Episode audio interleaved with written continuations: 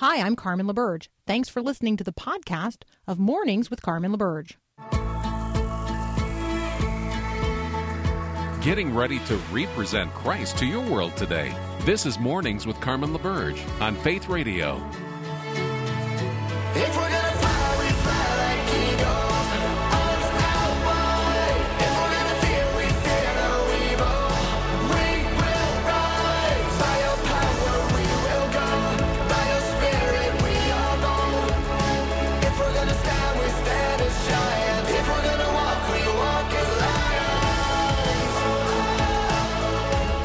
Good morning. It is Wednesday, the 29th of January, 2020. Uh, uh, just a reminder that um, if you've got 1099s to get out, you've got like two days to do it. Uh, there you go. That's my uh, that's my little tax update. Um, in terms of the tax calendar, what are you dealing with today? What's taxing you? It's always a good conversation to have, good consideration to bring before the Lord first thing in the morning. Have you been in the Word of God today? We certainly need to be in the Word before we are in the world. Uh, I'm going to take us into James chapter 3 this morning, and my lead into that conversation is going to be what we're cultivating in the culture. I know that where you live, it is possible that there's still snow on the ground. But uh, where I live, for some odd reason, it seems that spring is already upon us. The robins were in my yard yesterday plucking up worms, uh, and there are definitely um, the signs of spring uh, leaping forth from the ground in terms of little green shoots.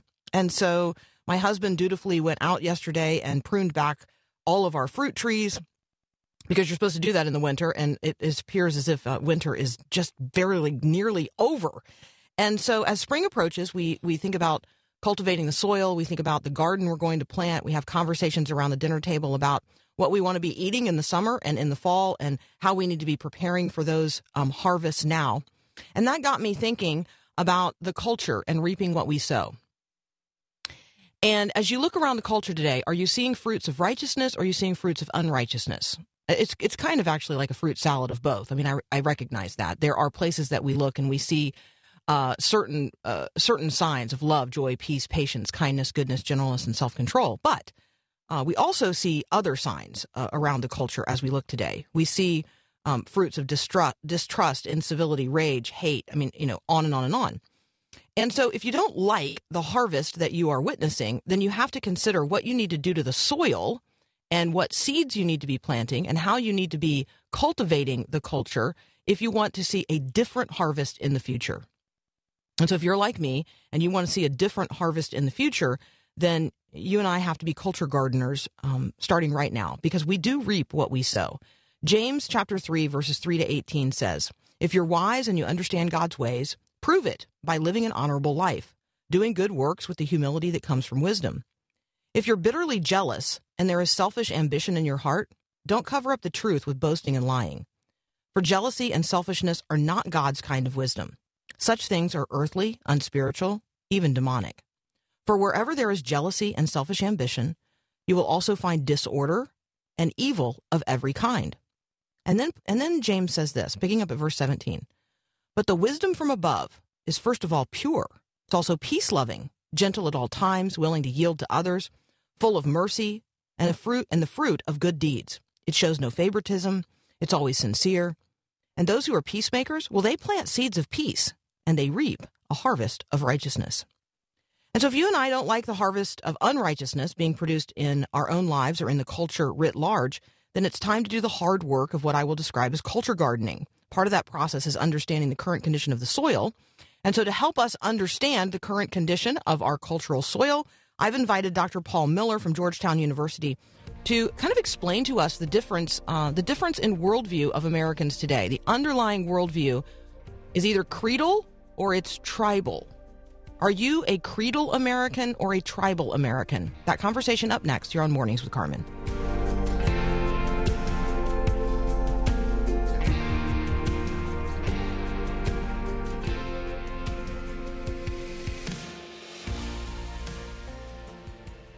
Now I'm alive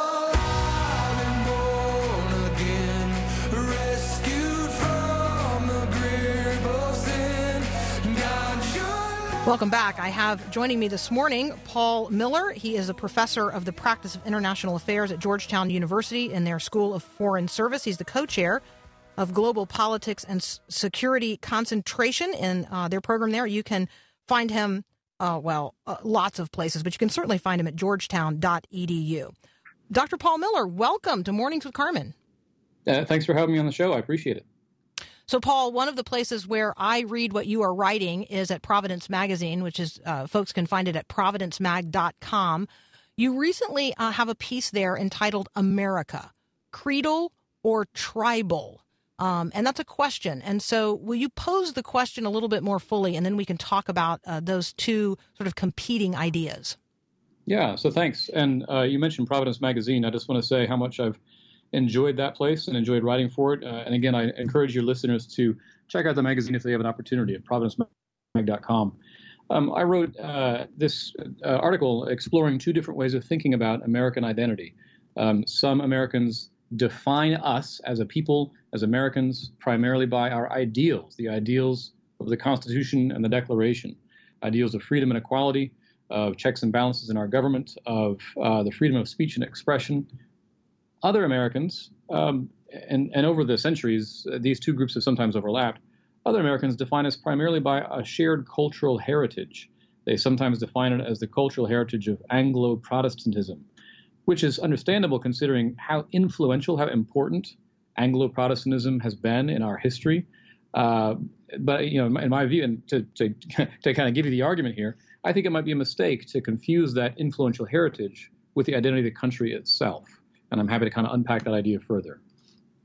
Yeah, I think that would be really helpful. One of the things, Paul, we're trying to do is get people to actually, you know, think about what we're thinking about and then think about how we're thinking about it. And that's where I feel this particular piece, you know, takes us. So again, the article is America, Creedal or Tribal. You can find it at providencemag.com. The author is Paul D. Miller.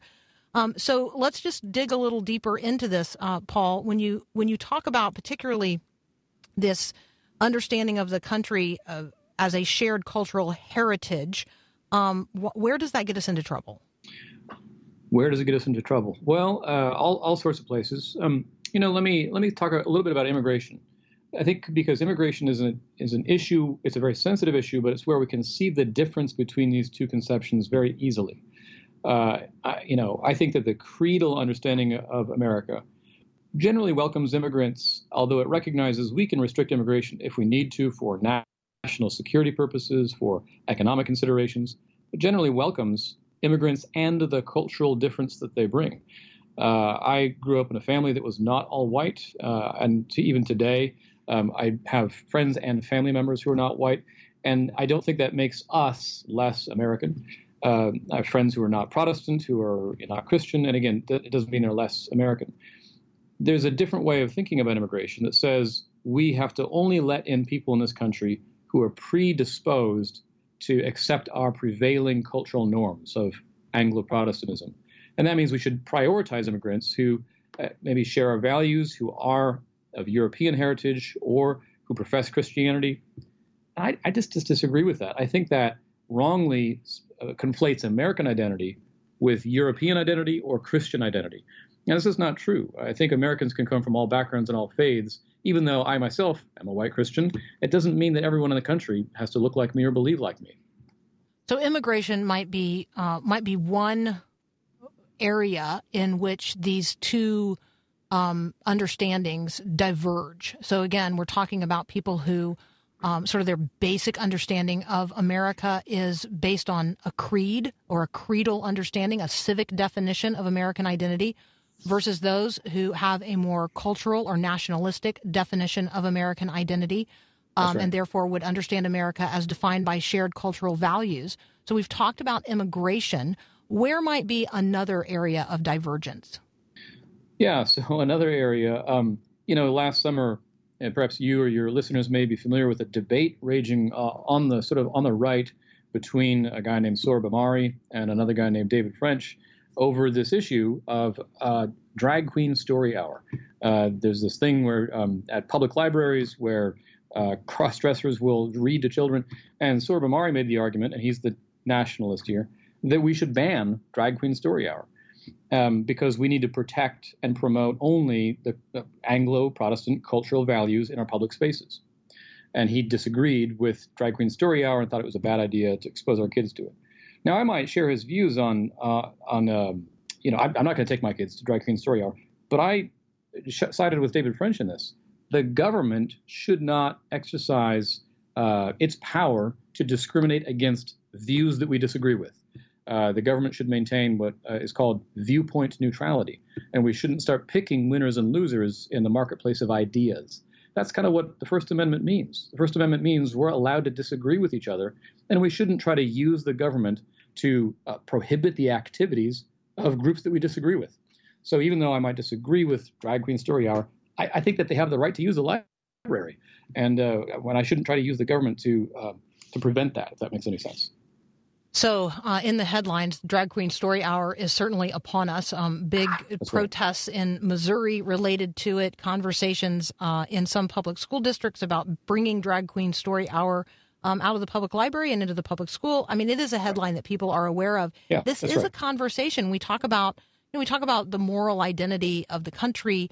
Um, you're you're exactly right. There are those who would understand a moral identity um, as as our culture and others who would understand those of us of a particular moral creed, let's say Christianity, who need to bring that creed to bear to change the culture of our day. Like there is an interplay here between the two.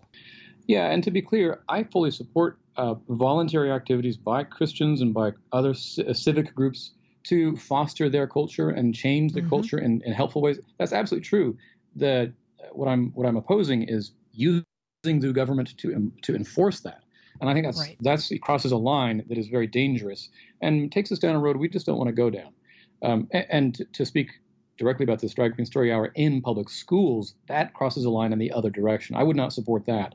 I think hosting an event at a library where people can voluntarily come, I, I don't want to interfere with that. But if you're going to bring it into the schools and essentially force children in public schools to hear that, no, I, I, don't, I don't support that at all. So these are the kinds of lines we have to practice drawing uh, what is voluntary and what is coerced by the government.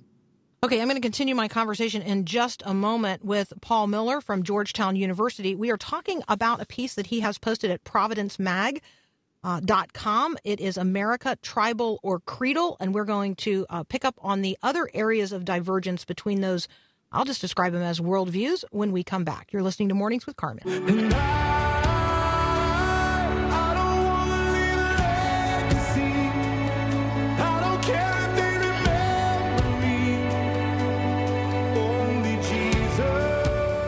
Continuing my conversation now with Dr. Paul Miller from Georgetown University. We're talking about America, tribal or creedal, uh, a piece he has posted at providencemag.com. Um, actually, I have the title backwards. It's America, creedal or tribal, but I think people would find it either way. Right. Um, and so, um, so Paul, we've talked about immigration. We've talked about um, m- sort of legislating morality or the boundaries related to the conversations that we're having in public. Let's also um, uh, let's also talk about uh, a third area, and that's actually education and um, and how we teach American history. Talk, talk about where we diverge in terms of creedalists or tribalists on this point. What I've observed is that uh, creedalists um, want to teach sort of the full story of American history, including our failures. I think it's always important to teach about our triumphs, our achievements, uh, the founding and the victory in the Civil War and the moon landing and World War II. It's also important to learn about our failures, uh, how we have fallen short of our creed, to challenge ourselves to do better in the future. It's only by uh, confession and repentance, to use Christian language, it's only by confessing our sins, repenting from them, that we can, as a country, do better in the future and avoid repeating the same sins uh, again. I find that nationalists will sometimes be very hesitant to dwell on our failures because they feel as if it's an exercise in self hatred, and they would rather focus much more of their attention on the triumphs and the achievements and how great and strong and powerful America is. And again, I, I don't oppose dwelling on our achievements. I think it's an important part of cultivating patriotic pride in our country. But I think we also have to recognize uh, where we've gotten it wrong so that we can do better in the future.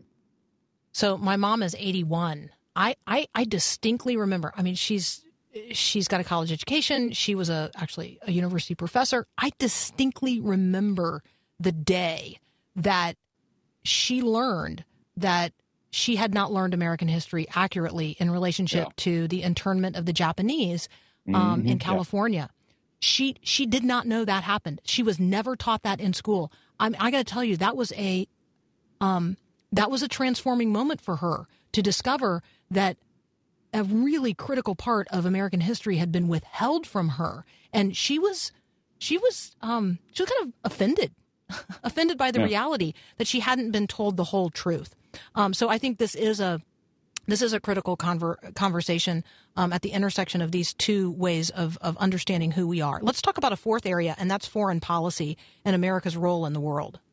Yeah. So uh, first of all, thank you for sharing that story. Um, that's a very powerful way of illustrating it. Um, uh, American foreign policy. This is my wheelhouse. I spent uh, two decades now of my career uh, on foreign policy. I served in the army. I served in the, the national security establishment. So I care about this quite a lot. Uh, the creedal understanding of America understands us to be a city on a hill, uh, a moral exemplar of liberty and equality, a display to all the nations in the hopes that they might actually follow, as indeed they have. If you look over the last two and a half centuries, much of the world has come to agree with us about the self-evident truths we, uh, we we preached at our founding. It was kind of absurd in 1776 to say these truths were self-evident because no one agreed with us, and now today half the world does, and that is remarkable. The, the nationalist understanding is very different, and I think somewhat dismissive of the reality and importance of these ideals around the world. Uh, it is the view of, of America first, or sometimes even America alone, and does not really uh, give importance to the spread of ideals of liberal of liberty and equality around the world. And I, I disagree with that. I think it's plainly true that as our ideals spread, it makes the world safer, more stable, and more friendly to us. And so I would welcome the spread of our creed around the world.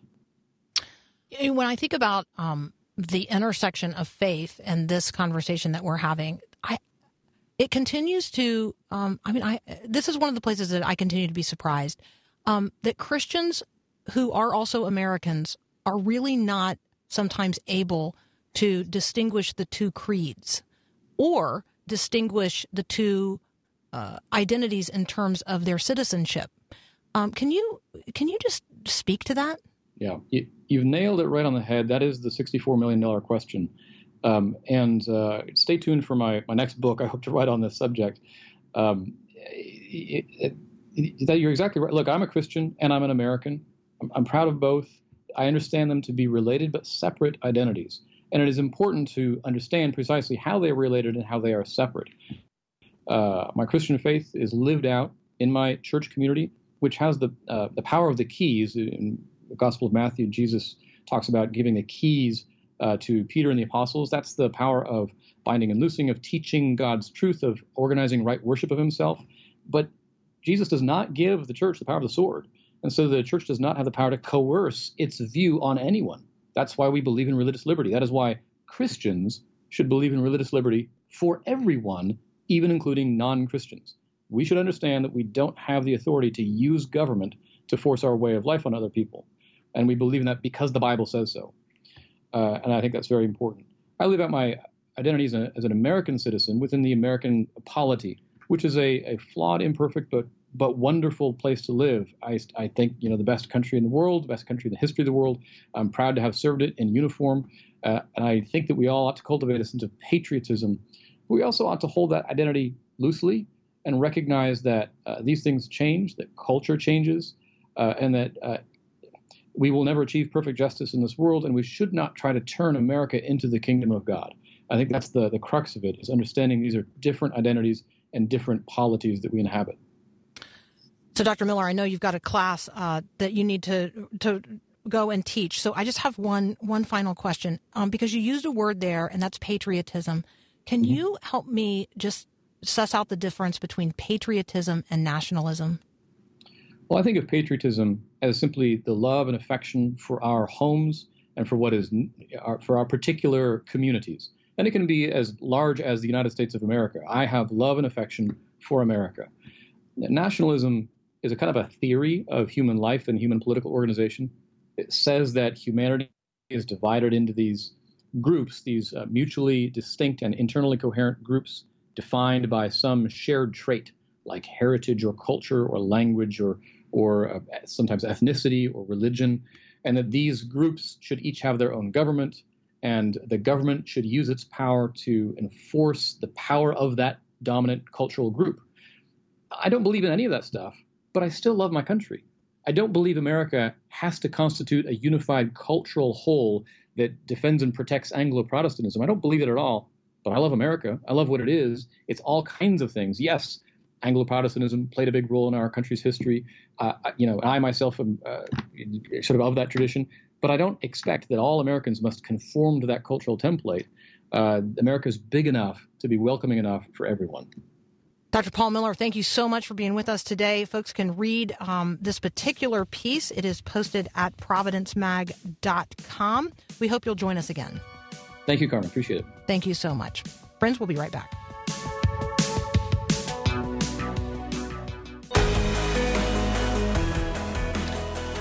So, a few days ago, I invited those of you who are listening and have uh, abortion as a part of your history.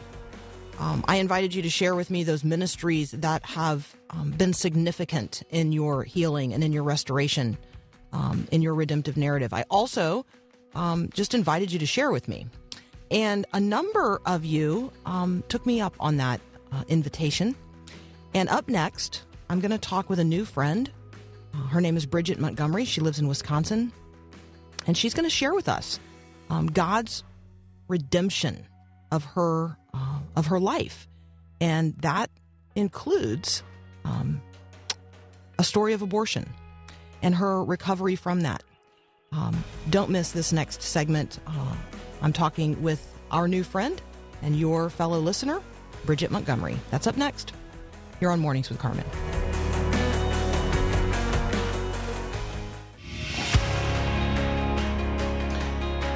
So, this next segment is one that you are not only going to want to hear live, but you are going to want to be able to share with a woman in your life um, or a man in your life uh, who you know has abortion as a part of their history, a part of their story.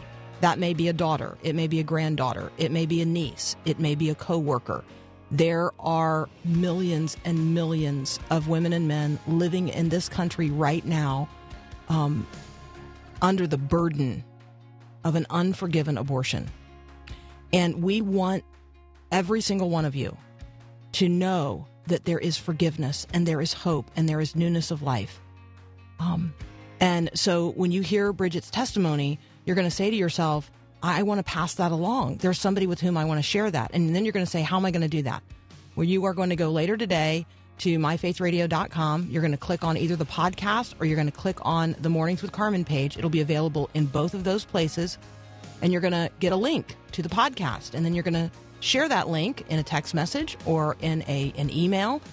You're, you're simply going to share that podcast link with somebody who you know needs to hear this message of redemption and forgiveness um, and freedom and newness of life. Even if, even if their sin is abortion. So um, we want to make this conversation available not only now live to you, um, but we want to make it available to those whom you know who need this healing balm. So get the po- podcast later today at myfaithradio.com. We'll be right back. At Heartlight, our residential counseling center for troubled teens, one of my jobs is to repair the horse fences. I need to ensure that the boundaries are strong. Hi, I'm Mark Gregston with Parenting Today's Teens. These sensitive and sometimes stubborn creatures need to know where they can go and where they can't. If a horse breaks any part of the fence, I fix it. When they constantly push on the fence, I reinforce it. Personal boundaries are like good fences. They offer protection and help define what's good. Establishing and constantly reinforcing strong boundaries with your teen will ensure that even if they push their limits, they won't get lost or tread into unknown and dangerous territory. Keep building and protecting those fences. Someday, your kids will thank you. Looking for more parenting wisdom? Go online to parentingtodaysteens.org or search for Parenting Today's Teens in your favorite app store.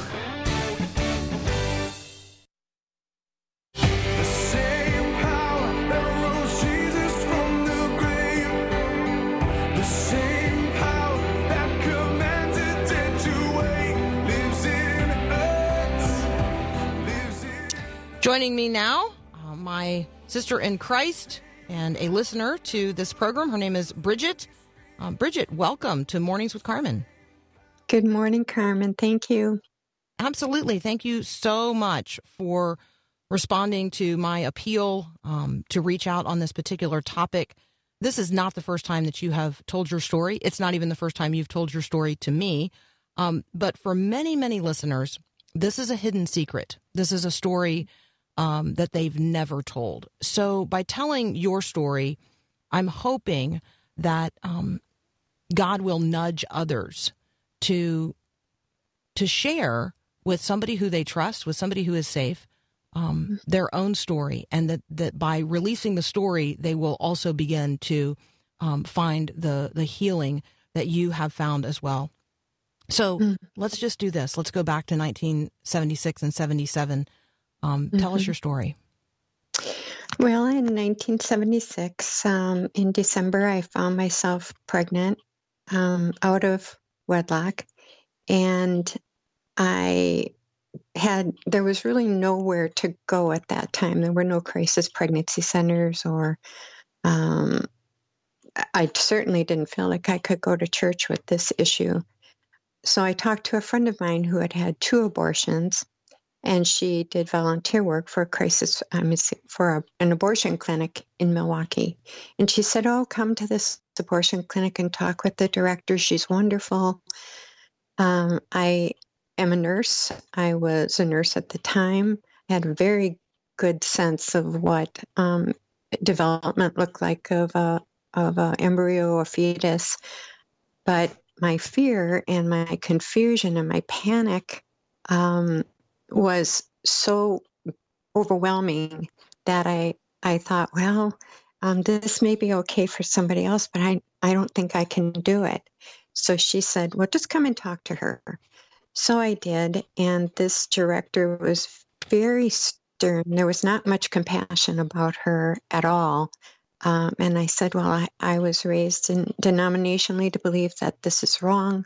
Um, and she just had a, a counter argument for every single thing that I brought up. And what I was doing really was arguing my value system, and and I was trying to talk myself out of my value system. She was talking me out of it, but I was equally trying to talk myself out of it because of my fear. And anytime you make a decision um, based on fear and crisis, it it usually is not the right one, and you will live to regret that.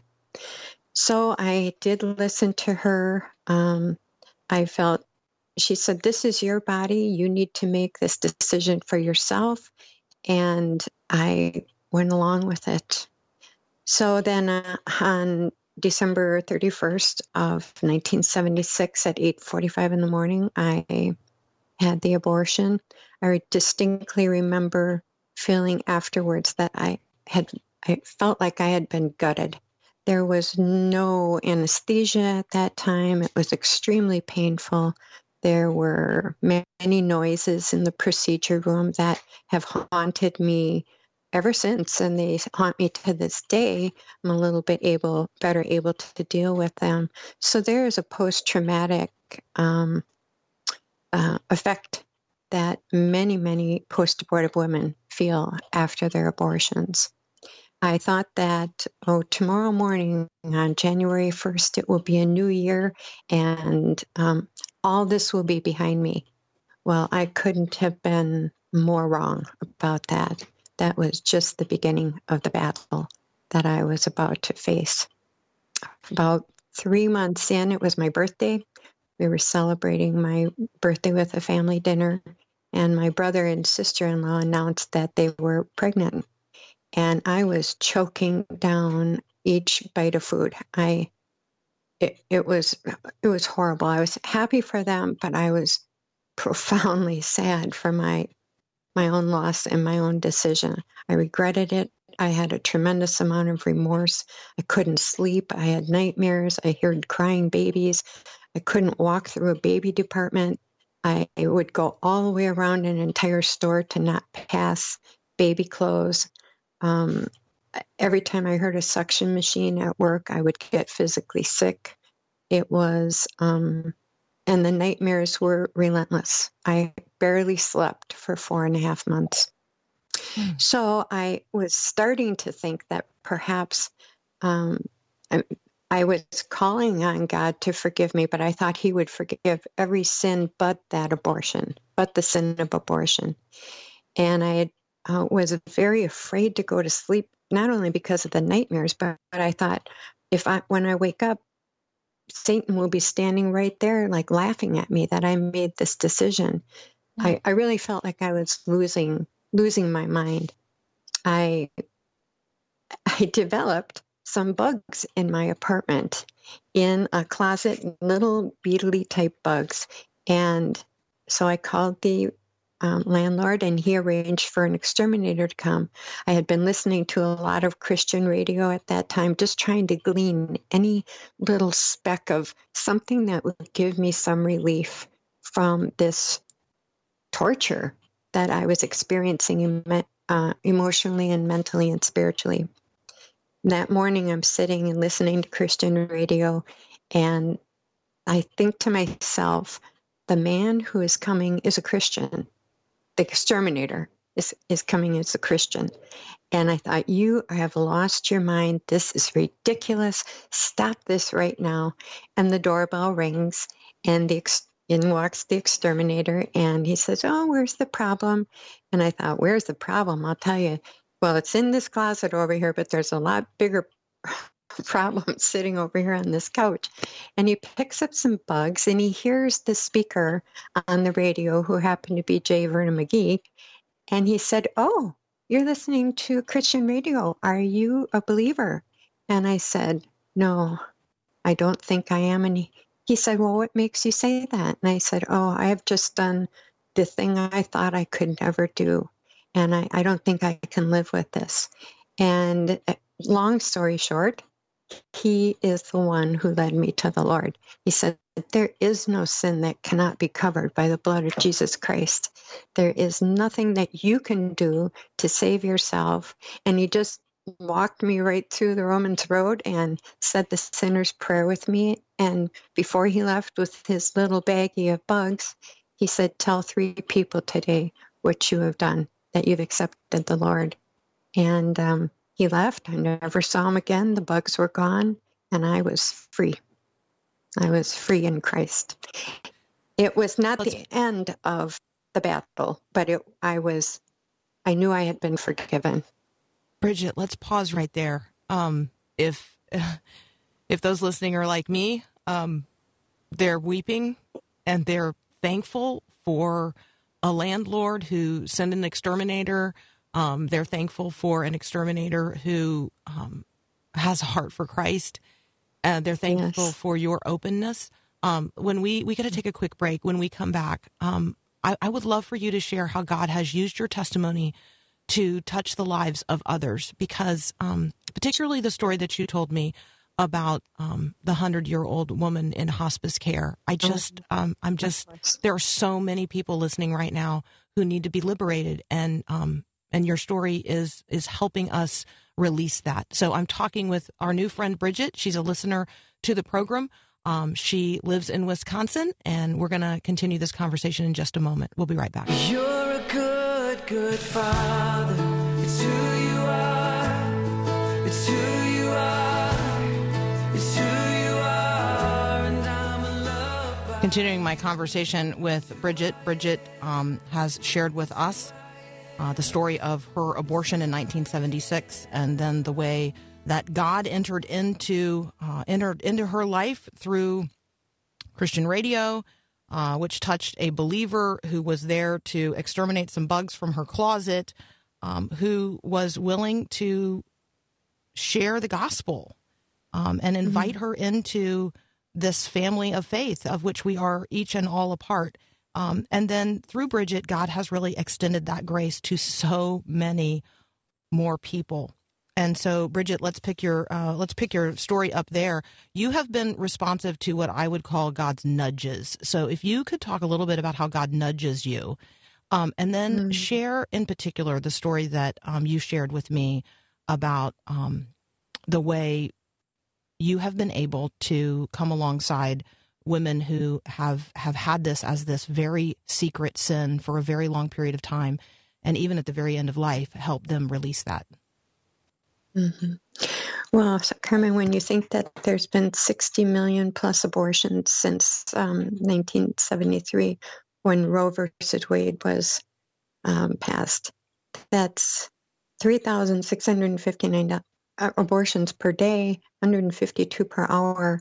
There are millions, millions of women out there who have had abortions, and this is this is just since it was legalized when you think of all the abortions through all of history, which women have been doing for a very long time, dealing with crisis pregnancies, um, there are many, many, many out there. Um, I've been privileged to be able to um, stand up before many women many church groups and youth groups and give my testimony. And there is never one time that two or three people don't um, want to talk to me afterwards and they share this secret that they've never told anyone before. Um, I am a nurse. I do have worked in hospice for many years. And one particular day, I had a patient who was just a lovely, lovely Christian woman. She was 100 years old and she was in the dying process and she was going much longer than the dying process should ever last. And I was working second shift at that time. So it was nighttime. We're trying to settle everyone for sleep. Um, and she was just very agitated and restless, which was very uncharacteristic for her. And I ch- tried to settle her down. I went back to sit down and do charting, and I had this, this just urge, a nudge and an urge to go back in there and to talk with her. So I did, and I just said, Hazel, I said, you seem so distressed. I said, are you at peace with God? And she shook her head, no. And I, I said, You're not at peace with God. And she said, No. And I said, Is there something that you've done that you feel that you are not being forgiven for? And she nodded her head, Yes. And I said, Well, I can relate to that. Um, and I told her my abortion story. And as soon as I said the word abortion, her eyes popped open and she was just riveted at me. And I just explained that, that there, and the sin of abortion isn't any more wrong than any other sin. We just think it is. And I said, God stands ready to, Jesus died on the cross for you to forgive you of this sin. She had a back alley abortion 80 years before this moment, and she had kept it a secret for all those decades. And I, I just told her, I said, Hazel, God wants to forgive you now, and you, he, you're, you're getting ready to cross this threshold into heaven, and God's waiting for you with open arms. He, and, and your baby is waiting for you. The tears are running down her face. They're running down my face. And I said, I said, I'll pray and you repeat after me as you can. I just said the sinner's prayer, and I'm going to say it now for those women who are out there who are listening to this, who feel that this sin of abortion is un- unpardonable. It's not unpardonable. Jesus died for that sin the same. So I would say, Lord Jesus, I am a sinner. I have sinned in countless ways, and I know that your death on the cross has was for me and me me alone and that you have forgiven my sin of abortion. I accept that and i want to take that and i want to be free of this um, burden. And i pray these things in jesus name. Amen. And she died about an hour and a half later um, in total peace. So, Bridget, one of the things that I just deeply appreciate, and first of all, thank you so much for um, responding to God's nudging, not just in sharing your testimony here, um, but in responding to God's nudging uh, in in a crisis pregnancy center and and helping that effort in your own community and responding to God's nudging in terms of uh, of the environment in which you have worked as a nurse and God's nudging in this environment in terms of hospice. Um, I think that we become resistant to God's nudging, and I just genuinely appreciate that that's a part of this story is your responsiveness to um, to the to the leading of the Lord and to His presence and to um, the ways in which He He wants to be engaged with us um, at every level and in every way, and we so often resist. And so, thank you for not resisting um, the nudging of God today or at any other point in time. I just um, I, I I can't imagine how difficult it is um, to to share your testimony, but I can assure you, based on the feedback I'm already getting on our text line, um, I can I can assure you this is this is ministering to people today. Um, we want to encourage people to connect with ministries uh, to post abortive men and women. And if you need help finding a post abortive ministry in your community, you can just email me, Carmen at myfaithradio.com, and we will find one. We will help you find one. Um, and and Bridget's also given me permission. If you email me and you want to connect directly with her, I'll provide that information as well. Um, so, Bridget, thank you so very much. You and I have to leave it right here today, but I feel like this is a conversation that we will want to continue in the future. Oh, well, thank you so much, Carmen. God bless. Thank you. All right, we're going to take a brief break. When we come back, we've got a, another full hour of mornings with Carmen. You can email me, carmen at myfaithradio.com, for the resources we discussed today. We'll be right back. Thanks for listening to this podcast of Mornings with Carmen LaBerge from Faith Radio. If you haven't, you can subscribe to automatically receive the podcast through iTunes or the Google Play Music app. That way, you never miss an episode. It's also available anytime at myfaithradio.com.